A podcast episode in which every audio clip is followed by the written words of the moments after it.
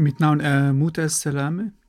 Jeg er oprindelig fra Palæstina, men jeg har født og vokset op i Syrien som flygtning i flygtningelejre.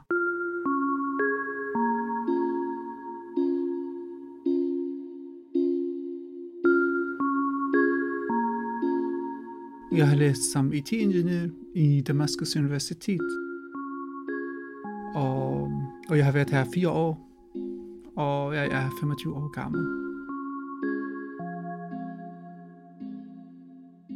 Jeg ønsker mig at opbygge min egen tilværelse her i landet.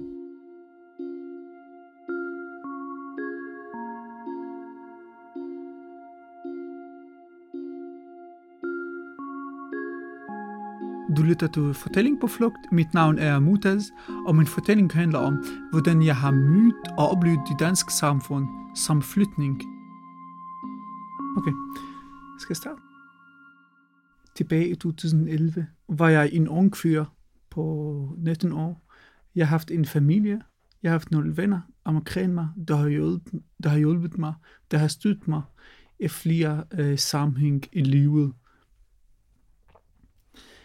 Men da det begyndte krig, blev vi nødt til at flytte fra vores hus til andet område.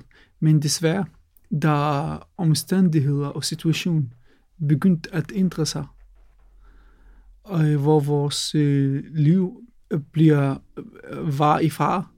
Derefter tager jeg en af de vigtigste beslutninger i hele mit liv. At komme til Europa over Middelhavet fra Skanderia. Jeg har været på en skib, på en almindelig skib, sammen med 168 mennesker omkring. Vi har været 6 dage i hav. Hvor der var stor risiko, at vi mister vores liv. Og måske ender den her rejse, hvor vi at vi bliver drukne i havet. Og så det var utrolig varmt, og så jeg har været totalt træt de første 3 dage. Jeg har haft hovedpine, og jeg kaster op mange gange.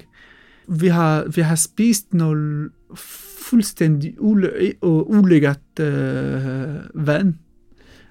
Smagten var ligesom diesel, og farven var lidt mørk. Det ligner alt andet end vand, faktisk. Og det samme for mad, det var ulækkert, og jeg tror nok, det var rent.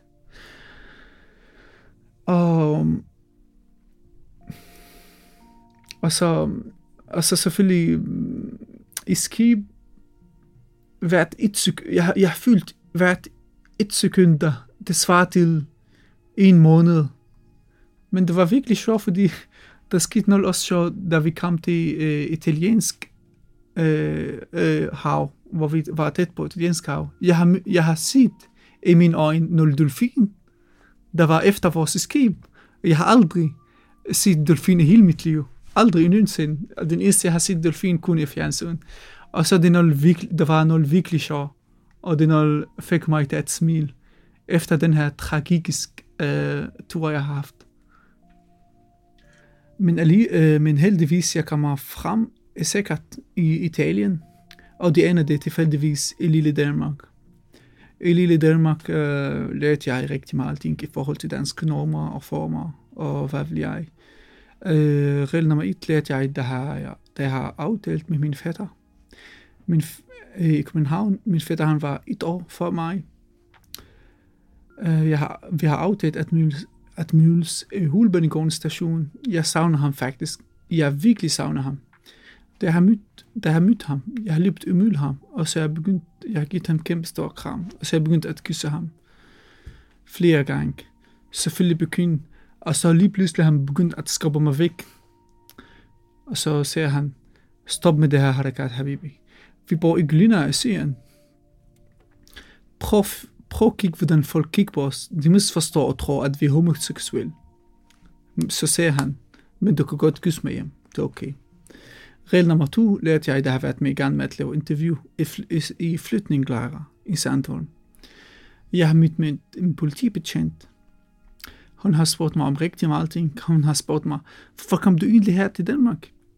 En af de her spørgsmål, som hun stillede for mig.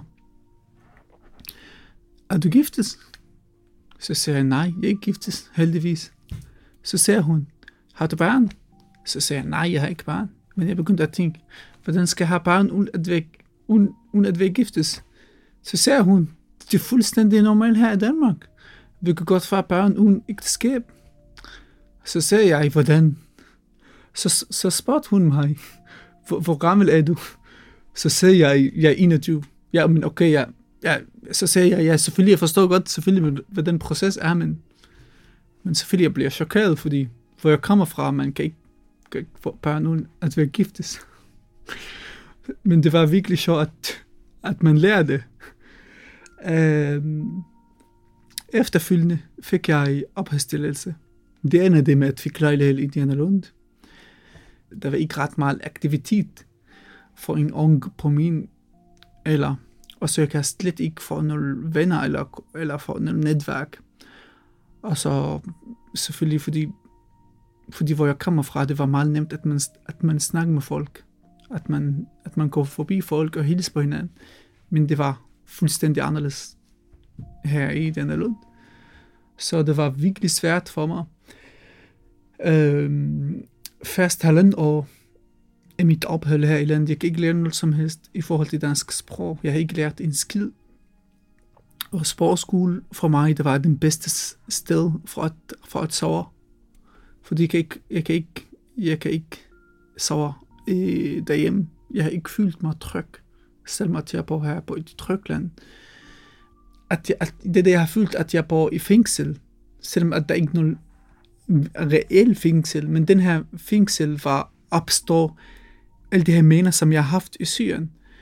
Og alle de her ting, jeg har oplevet i Syrien, i hensyn til mine venner og min familie. Så det var virkelig svært. Og udover det, der var en kæmpe stor bagage, der lå på min ryg, der forhindrer mig med at komme ud til samfundet. Den her bagage, der er fuld af smerte, der er fuld af mener, der er fuld af 21 år, som jeg har levet eller overlevet i Syrien. Men alligevel, jeg bliver nødt til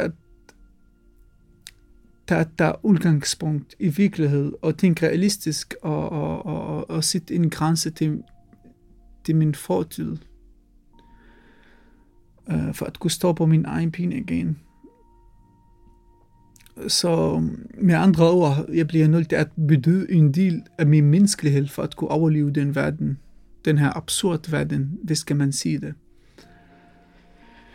Selvfølgelig over det kan jeg ikke beskrive det her ting, jeg har været igennem. Efterhånden tænker jeg på, at jeg skal lære sprog så hurtigt som muligt. Så jeg tænker på, at jeg skal anvende sociale medier som alternativ løsning for at skabe min egen netværk og for at lære nogle folk at kende. Og ikke mindst at lære dansk samfund for at kunne integrere mig bedre eller på en hurtigere her i landet. Og så jeg har skrevet en opslag på min Facebook, hvor jeg præsenterer, hvor jeg skriver lidt om mig selv og hvor jeg har skrevet lidt om mit hobby, min interesse, og hvad jeg laver om dagen. Og så der 5 mennesker, der kommenterede på min opslag. En af dem var en mand, han hedder Jan. Han var på 60'erne. Han var pension. Han skrev til mig, hej Mutaz. Jeg glæder mig rigtig meget til at møde. Vi kan mødes sammen, og jeg kan lære dig min familie at kende. Det var virkelig godt, fordi jeg har aldrig haft den her tilbud fra folk, at de ønsker, at de har lyst til at mødes med mig og lære mig at kende. Jeg har været virkelig begejstret at mødes sammen. Og så jeg tænkte mig, lad mig komme ind i hans profilbillede, lad mig komme ind i hans profil på Facebook for at vide, hvad er det for nogle mennesker han er. Det der jeg opdagede, at han har pink t-shirt på, Det der jeg orienterede, at han også stilte et bedre, hvor der står, du mænd ikke ser hinanden. Må jeg ærligt indrømme, at dengang det bliver lidt pande og bekymret over, fordi jeg begyndte at tænke, hvad med, hvis vi kom til et mødes, hvis han prøver at tage fat på mig, eller hvis han kom til at sige, skal vi ikke blive kastet mod hans? Tænker, okay, shit, jeg har ikke lyst til det. Men heldigvis, det der jeg opdagede, at han også delte et billede, hvor der står han, Jan, med en dame, hvor der står noget ulæselig tekst på dansk, noget mærkelig tekst på dansk. Det der jeg forstår, efter at jeg afsætter det arabisk, hun er min kæreste. Så jeg bliver så glad. Efter hun lærte jeg rigtig meget, jeg udvikler mig rigtig meget sproglig, og lærte jeg rigtig meget ting her i landet, tradition i forhold til samfund, og jeg begyndte at forstå rigtig meget ting her i landet, regler og system. Og så her, begrundet at jeg har haft Jan og nogle andre, som opfatter mig som en del af deres familie, eller en del af deres verden. Så det fik mig til at føle, at Danmark, det ikke længere er en fremmed land.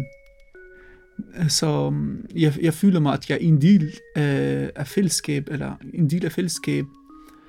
Og så Danmark for mig lige nu, det ligner meget mit hjemland.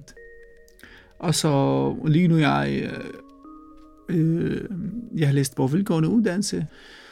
Og så lige nu, jeg stadigvæk kæmper og knokler for at opnå det her høje niveau på sprog. Og det er noget, jeg er virkelig taknemmelig for, at Danmark har reddet mit liv. Og så derfor arbejder jeg som IT-frivillig i Næstved Bibliotek, for at give noget tilbage til dansk samfund, som har reddet mit liv. Det var det. Tak fordi du lyttede med, og husk, at der er 4 andre gode fortællinger, du også kan lytte til.